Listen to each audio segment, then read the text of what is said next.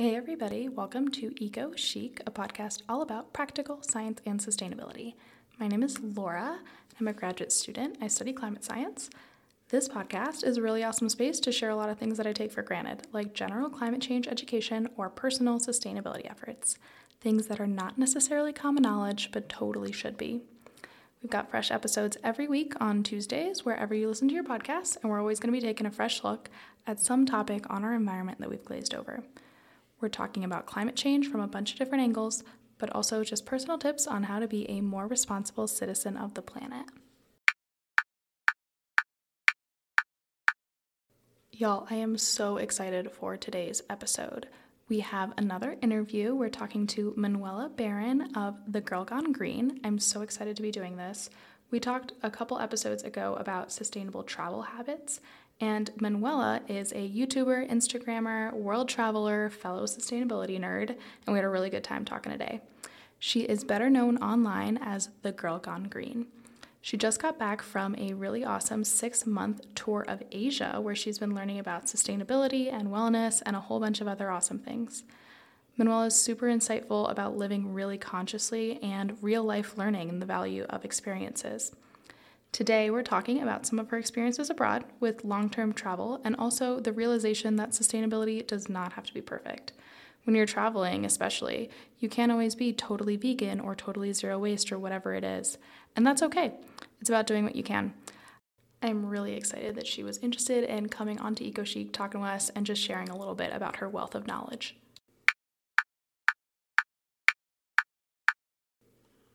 Welcome to Eco Chic, a podcast about science and sustainability. Um, so, for those listeners who might not be familiar with you, could you give us like a little bit of an introduction?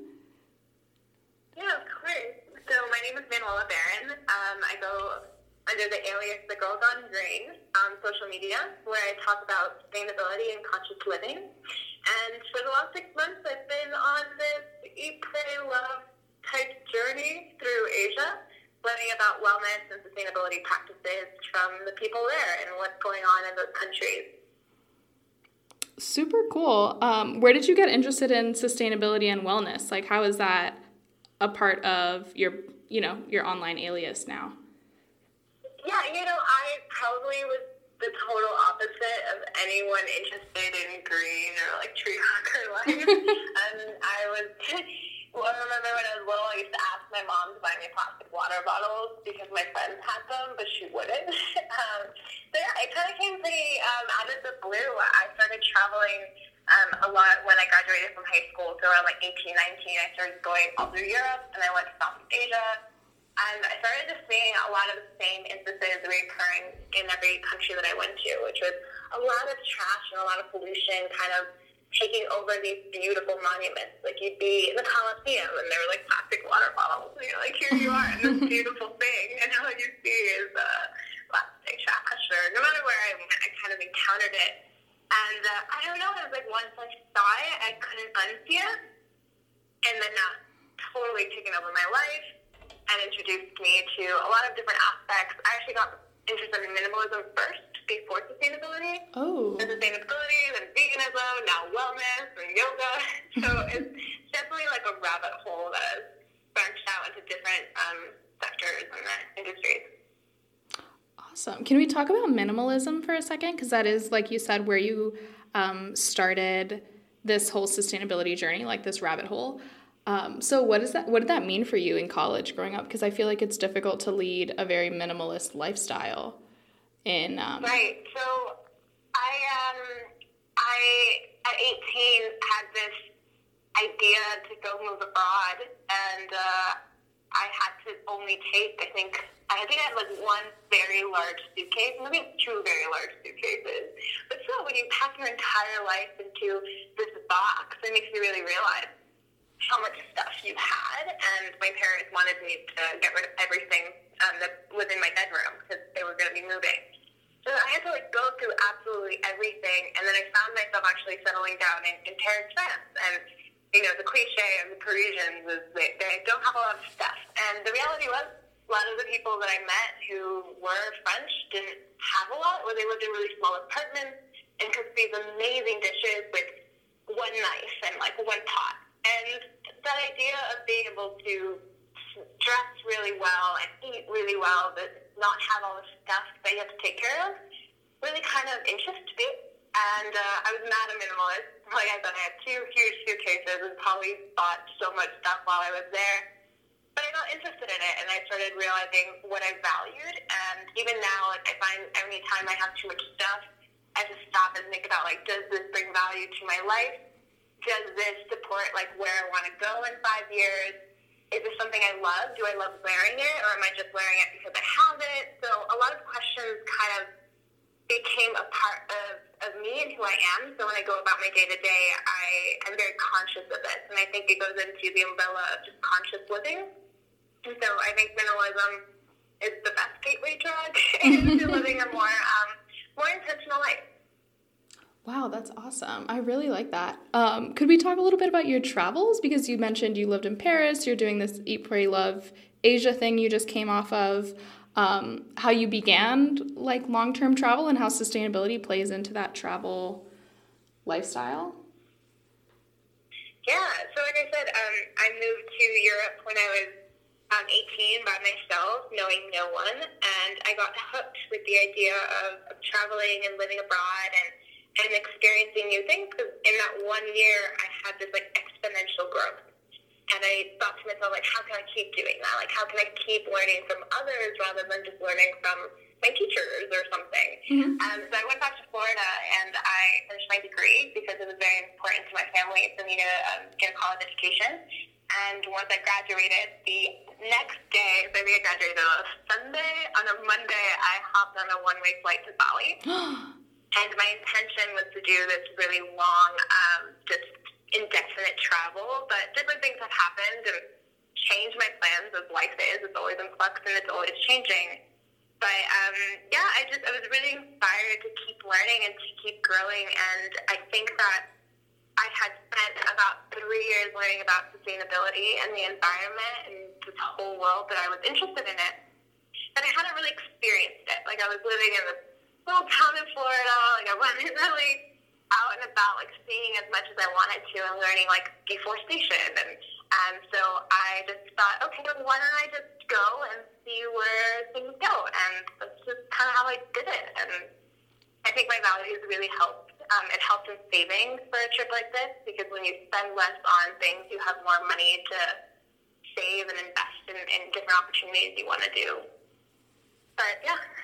That's awesome. Wow, I really dig that. Just like really going after what you want and learning from the world. That's super cool. Um, that's really, really admirable. I hope to do something similar, just like get up and go. Um, how does sustainability and like a low waste minimalist lifestyle work when you're traveling because like you said you do sometimes just see like plastic water bottles at the coliseum and just being a really conscious traveler yeah i think it was really difficult i think at first i was holding on to my values that i had in the united states which was living a fully zero waste lifestyle and being 100% vegan and being these extreme like labels mm-hmm as I started traveling, I really realized like that is not something I can do. I needed to be more flexible and be more willing to accept what's going on. And I kind of took that into my sustainability practices where there were countries where it was really difficult to have, find clean drinking water. And in the States, you know, I had food, water, shelter, entertainment, everything. But when you're traveling, you're constantly thinking about where am I sleeping tonight? What am I eating today? Like, where am I getting my water source from? And it was really, really difficult. I think it made you rethink in terms of like, what's the best choice I can make today? What's the most conscious decision I can make today? Can I buy a big, huge jug of plastic water bottle instead of six individual plastic water bottles? Can I buy this jug and then refill it every day for the next? Can I get myself um, a plastic water filter that is plastic, but I can use for the rest of this trip and be able to get clean drinking water from the tap? Or is it impossible? Like there were some countries where it wasn't um, possible to get access to clean drinking water, and it was highly advised not to even filter it because of the locations, like the rural areas you were in. Mm-hmm. And in that case, like your only option was sometimes, okay, I'm going to buy plastic. Now, what's the best one. Like, do I support this company? Do I support that company? Because um, you, you, every decision that you make as a consumer and as an individual, you're, you're making a vote for what you want. So it's important to just make the best decision you can. And uh, it's challenging. It, it is. And having access to things, I think, is a really important conversation to have because so many people, even in America, don't have access or the resources to have a lot of these eco-friendly uh, things that we currently have. So finding that balance, I think, was really important. And then just being prepared, you know, carrying your own water bottle. And I had utensils in my bag and a straw for my coconuts and smoothies. And just having little things here and there that could really help in the long run.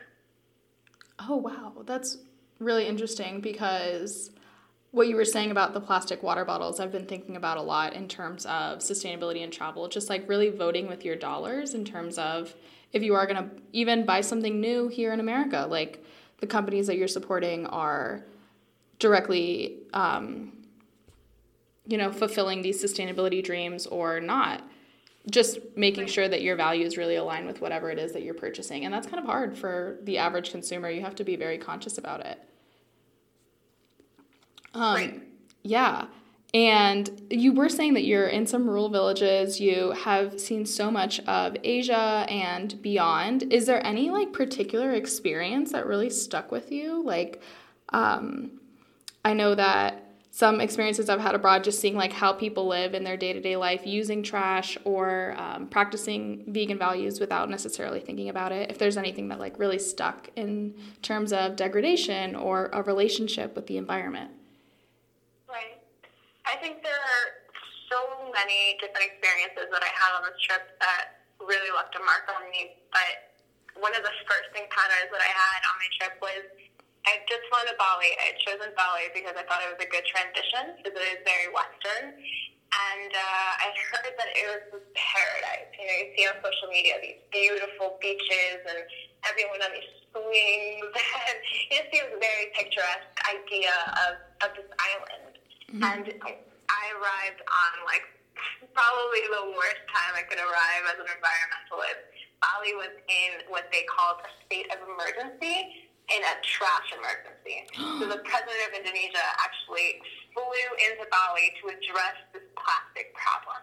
And I was just shocked because here I am, my first day in this beautiful, like, Pinterest place of Bali, and get to the beach, and there is just maybe like I don't even know, like six inches of just plastic on the beach, like layers of it, just like on the sand.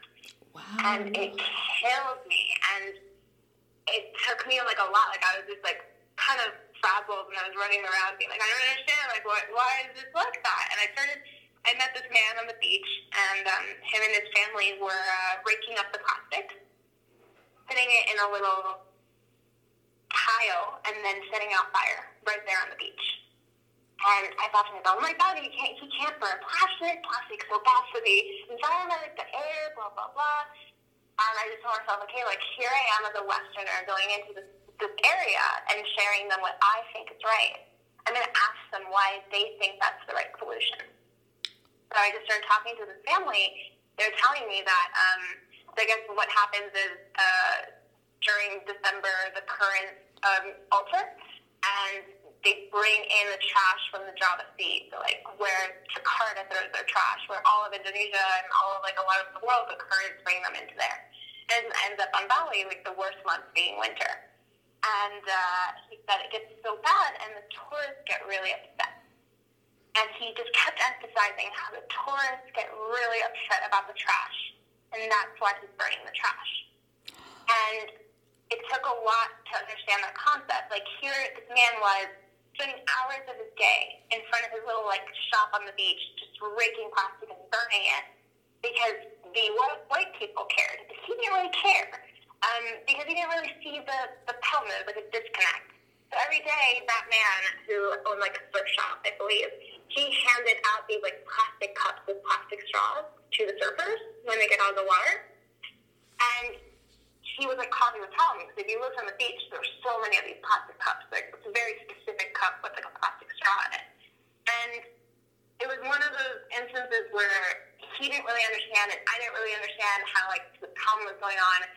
But he felt that if he put the trash in the trash can, the local like government would end up throwing it into the ocean.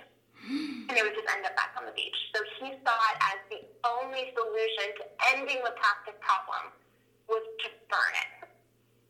And I actually ended up going back a couple weeks later when I, I, was, I was surfing, and I went back to the same man, and he went to go give me a plastic cup um, after getting out of the water. And I told him, hey, have you ever considered using one of those big blue water filter things that were all over Bali, Bali and like the world, and just giving us a, a reusable cup? And at the end of the day, just washing those cups and using them again. And he looked at me do you think they would drink out of that? And that's the, I think that was like one of the biggest moments for me because here I was trying to like offer this great solution, but at the end of the day, it was the tourist who's so fearful of water and so fearful of getting sick and so fearful of like, I don't know, people think that plastic is like really sanitary. And uh, it was just one of those moments that really stood, stood out and kind of set the, the tone for the rest of the trip was I don't have any of the solutions. Like, I am a foreigner going into this country, and while I think I might know a lot about sustainability, the reality is I didn't know anything about the Balinese and their relationship to trash. I didn't know anything about how the tourists react to trash. I didn't know anything about how the Malaysian people are dealing with deforestation or how the Filipino people like have feelings towards like sustainable fashion. Like you can think like, oh, just pay them higher wages, but that might have a whole nother a, a, a whole nother like mix of problems. So um, I think that was one of the biggest lessons was just realizing that there's a bigger conversation to be held. Wow, that's amazing.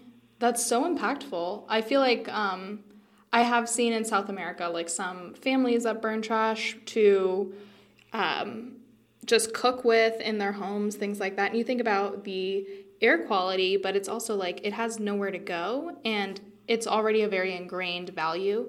So I really appreciate that you have kind of acknowledged um, the idea that you know about sustainability via, you know, like a formal college education and you're going into these communities where you are so I mean, a foreigner is the only word to really use, but you're like so detached from their values and from their practices.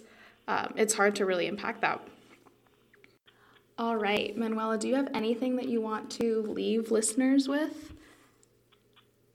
Yeah, of course. I think that anyone who is interested in sustainability or the environment or zero waste or even minimalism, it's taking that idea to create a conscious life based on what you can in the moment. I think it's incredibly tempting to want to be 100% and want to be what everyone else is. But the reality is, you can never compare your day one to someone's day 1000. And it's easy to get caught up in like aesthetics and how pretty the stuff looks. But just make the right choice for what you can right now. So if it's buying one container rather than individually packaged things or driving with people and carpooling rather than driving alone. Like finding that one thing that you can do that will make you feel like you are part of something, like you're a part of the sustainability movement, and just taking it one step at a time and really living consciously that way. I think that is the best thing that I can leave to anyone is don't be afraid to try because any conversation that you have with someone will create a huge ripple effect. And you don't notice it until you step back and look at it like years later and how much of an impact you've had. So I really inspire anyone who's listening to this to just take a leap and try something out, try something new, and don't be afraid to fail and don't be afraid to not be perfect. Wow, thank you so much for that. You are so insightful, and I'm seriously so impressed with how much you've done as a young adult like myself. I'm I hope to, you know, get to that level of realization with a lot of my goals. Where can the audience find you online? Yeah, I am the Girl Gone Green on all social media platforms Instagram, YouTube. I think I have a Twitter, but I don't use it. and I think Facebook's actually the World Gone Green. Awesome. Great. Well, thank you so much for that. Of course. Thank you so much for having me. I will have Manuela's YouTube and Instagram links down below. She has some really awesome captions and photos sharing a really honest look at her awesome recent six month trip to Asia. Her YouTube has some more insight on her relationship with minimalism, veganism, other rabbit hole type environmental movements that we mentioned. If you enjoyed this episode of Eco Chic, please let me know and leave a review. That's like the currency of the podcast world. I love hearing that y'all are sharing these episodes with your friends, so please continue. This podcast is now available wherever you listen to your podcast, so like Apple Podcasts, Google Play, Stitcher, Spotify. And you can definitely find me anywhere online. My Instagram is at Laura E. Diaz. So slide into my DMs if you want to chat. That's the easiest way to get in contact with me. You can check out my website, www.lauraediaz.com, and that's where I share some more in depth articles and tips on sustainability and little travel adventures. Thank you so much for listening, and I will see you next week. Seeking the truth never gets old. Introducing June's Journey, the free to play mobile game that will immerse you in a thrilling murder mystery. Join June Parker as she uncovers hidden objects and clues to solve her sister's death in a beautifully illustrated world set in the roaring 20s. With new chapters added every week, the excitement never ends. Download June's Journey now on your Android or iOS device or play on PC through Facebook Games.